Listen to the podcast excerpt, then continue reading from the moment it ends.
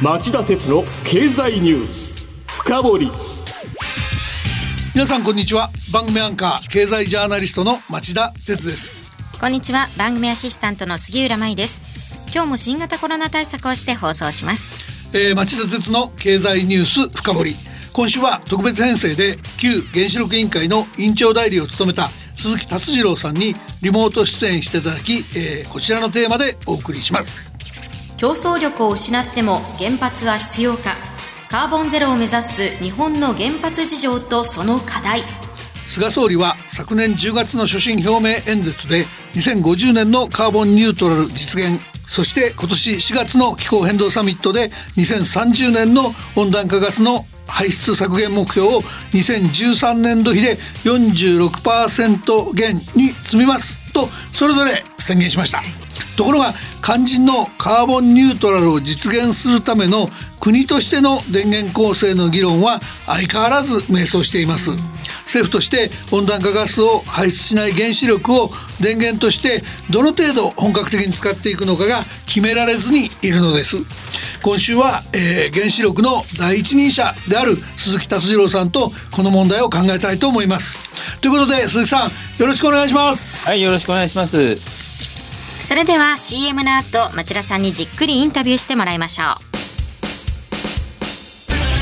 う。町田鉄の経済ニュース深掘り。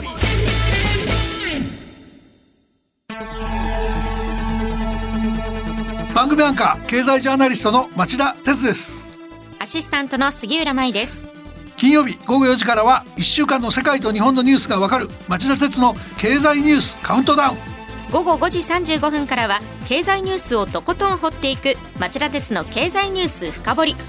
そして午後11時からはエコノミストにじっくり話をお聞きする町田鉄の経済リポート深掘り。金曜日にこの3本を聞けばあなたも経済エキスパートに早変わり。就職活動でも強い武器になりそうです。金曜日は忙しいあるいは聞き逃したという方も大丈夫。ラジコなら1週間いつでも聞くことができますまた公式ツイッター町田鉄の深堀三兄弟もぜひ検索してフォローしてください。激動する時代の中で確かな視点を持つためにも町田鉄の深堀三兄弟ぜひお聞きください。今日の深掘さて鈴木さんことわざで言うその牛や亀の歩みになる保証があるならつまりその時間がかかっても着実に実現していくっていう感じがあるんなら少しは安心して見ていられるんですがこのままでは、えー、有言不実行絵に描いた餅の類になりかねないと危惧せずにいられないのが目標として掲げたのは良いが実現性には首をかしげざるを得ない日本のカーボンニュートラル政策なんじゃないでしょうか。菅内閣が6月18日に閣議決定した政策運営の指針骨太の方針2021は経済産業省が原発について最大限活用と明記しようとしたものの、えー、河野規制改革担当大臣らの反対で見送られ安全最優先の原発再稼働を進めるとトーンダウンしました。またこの番組は7月16日に収録していますがこの段階で作成段階のエネルギー基本計画でもクリーンな電源が足りない可能性があるのに原発については新設増設の明記が見送られる方向です。その一方で原発はコスト面の優位性も揺らぎ始めていますよね。まずは鈴木さんこうした状況をどのようにご覧になっていますか？はいあのご指摘の通りですね。原子力政策はもう迷走しているというのがぴったしだと思いますね。はい、あの前回のエネルギー基本計画2015年でしたっけ、はい、2018年か、えー、それからあ全くって言っていいほど原子力政策についての議論が進んでない、はい、まあ、私から言わしてみればですね福島原発事故の後、まあ、民主党政権時代には徹底した見直しを行うということをやったわけですが、うん、それ以降ですねほとんどその原子力政策についての、えー、まともな議論が行われてきてこなかったということが今回こう泥縄式でですねやってるような感じがあるのでですねやはりあのこれこれまでの過去の、まあ、7、8年間ですね、一体政府は何をしてたのかなっていうのが正直な感想ですね。なるほど。コストの見直しがニュースになってましたので、ちょっと見させていただいたんですけど、確かに原子力の発電コストの見通しというのが、あのこれ2030年段階になると、うん一番安い電源ではなくなるということがはっきり書かれているということで、これは新しいニュースだと思うんですけど、はいえー正直言ってですね、そんなことはもう正直みんなもう大体分かってたわけですね、原発事故の直後からですね。したがってあの、大事なことは、えーその既存の原発うの本当の経済性、それから新規原発の経済性を誰が決めるのかっていう、誰がそれを見てですね、どういう形でそれを公表していくのかっていうことが大事であってですね、まあ、今あの、今回の見直しを見てもですね、まあ、不確実性がいっぱいこう残っていることは間違いない、そういう状況でそのえー出てきた答えが、新規原発は競争力がない、これはまあ大きな政策的な意味を持つことなので、うん。まあこのおことをどう考えるかということをまず議論していただきたい。と同時にですね、あの私はこれまでも言ってきましたが、原発を進めていくために不可欠な条件っていうのがあるんですけども、格納ごみ問題とかですね、まあ、これらについての議論がほとんど今回も行われていないんじゃないかという気がしますので、これら両方を考えないと、やはり原子力政策の信頼は回復できないというふうに思います。あのまあ、ご指摘のようにいろんな難しい問題がある特に新規の原発は競争力ないっていうことなんですけどもそれでもカーボンニュートラルを目指す上で原発が必要になるとか、えー原発の使い道があるっていうふうに鈴木さんはあのご覧になってるんでしょうか？はい、あのカーボンニュートラルをですね2050年に目指すということは、もうとても大変なことなので、ですね、うんあらゆる選択肢をきちんと評価していく必要があると思います。今の段階でどれを捨てるという、まあ、なかなかそういうことは、贅沢なことは言えない状況にあると思ってますので、原子力発電も選択肢としてきちんと評価すべきだと私は思っています。なるほどただですね、えー、と今でもまあ原子力のシェアは5%か6%で、伸びても多分その10%から15%までしかいかないと思うんですね、多分。うん、うんそういう現実的なことを考えた上で、もし原発がなかったらどうなるかっていうことをちゃんと考えて、プラン B っていうのもですね、考える必要があると。で私はあの、エネルギー基本計画を考えるときに全文に書かれてますけども、うん原子力発電、その事故の起こした反省を踏まえてですね、原子力発電の依存度はできるだけ下げていくってはっきり書かれているんですね。はいでその政策をもとに考えるんであれば、あのその政策にのっとって、やはり原子力の位置づけっていうのを考えていただきたい。あの要するに原子力を、えーこれからガンガン推進するんではなくてですね、依存度を下げていく中で、中でもやはりカーボンニュートラルで必要なものはどうやって確保するのかという視点で議論すべきだと私は考えています。あの鈴木さんに依存度下げていくんだって言われると僕なんかすぐ連想しちゃうのはあの全国の原発の老朽化の問題なんですけども関西電力が6月に全国で初めて運転開始から40年を超す美浜原子力発電所の3号機を再稼働させたところ、まあ、わずか9日後に非常用設備の一部に異常があったと発表するような騒ぎもありました。こうした運転寿命の延長しても原発の安全性っていうのは確保していけるもんなんでしょうか？40年っていう、まあ、あの許認可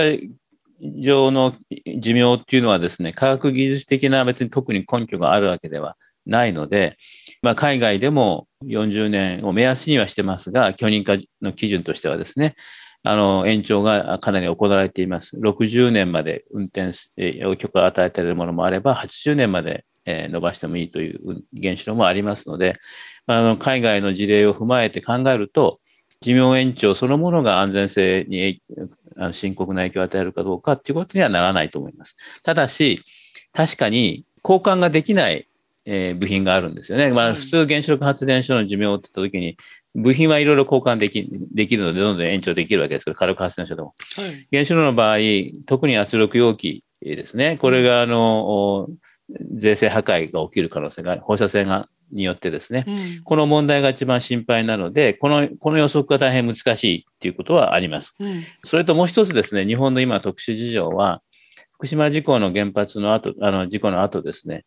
今回の美浜のように、まあ、10年も運転していない、柏崎刈羽もそうですけど、長い期間運転していない原発をもう一度動かすという、これはあんまり経験がないことなので、はいこれも慎重にしていただきたいと思います。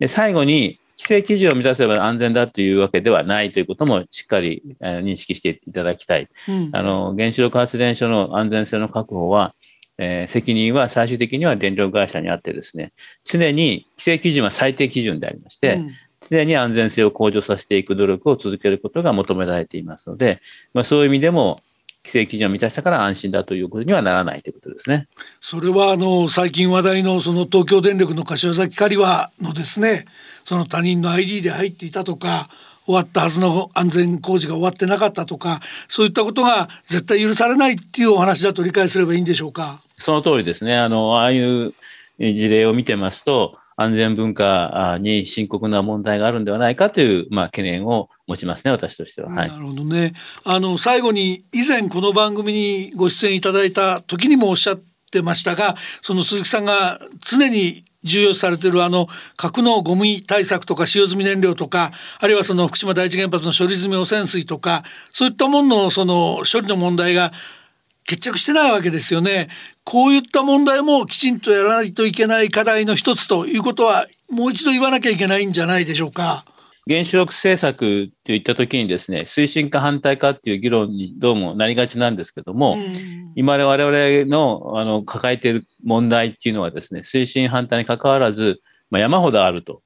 いうことですね。で、これらの問題をしっかりえー、直視してですね、解決のために努力するっていう、そのその最善の努力を尽くすという、そういう姿が見えてないとですね、なかなか原子力政策に対する信頼を回復できないと思いますし、実際に解決できないままですね、その推進か反対かということで、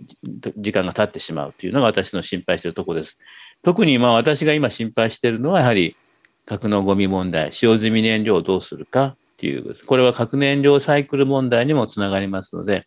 ぜひ、この使用済み燃料問題についてきちんと議論していただきたい。これはあのプルトニウムの蓄積にもつながってきますので、ね、それからあの私の専門でもあります核不拡散やテロの問題も、これも推進反対に関わらず重要な問題です。こういうふうな問題をどうやって議論していくかというときに、私は国会に非常に期待したいと思っています。はい、やっぱどうしても政府はですね、そのエネルギー政策の推進反対原子力政策の推進反対にこう、どうも目がいってしまうんですけども、国会は、えー、超党派でですね、原子力の抱えている問題を超党派で議論できる重要な場所だと思っていますので、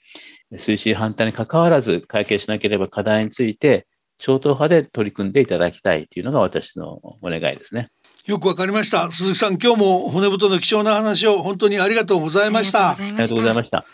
さて杉浦さんここまでのお話伺ってどうお感じになりましたか？そうですね。まあ原発を使うにしろゼロにするにしろじゃあどういう電源構成にしていけばいいのかそれによって電気料金どうなるのってもう本当に気になるところがたくさんありますので、うん、まあ、政府にはいろんなプランを示してもらいたいなと思いますね。きちんとね、はい、そうだね。リスナーの皆さんはどうお感じになったでしょうか？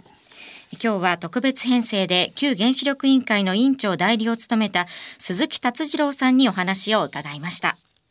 さて町田さん今晩11時からの町田鉄の経済リポート深掘りはどんな内容でしょうか？はい、えー、今夜は軍事クーデターから早半年。混迷するミャンマーのミャンマー情勢の行方と題して日本経済研究センターの山田剛主任研究員にお話を伺います。こちらも聞き逃せないお話になりそうです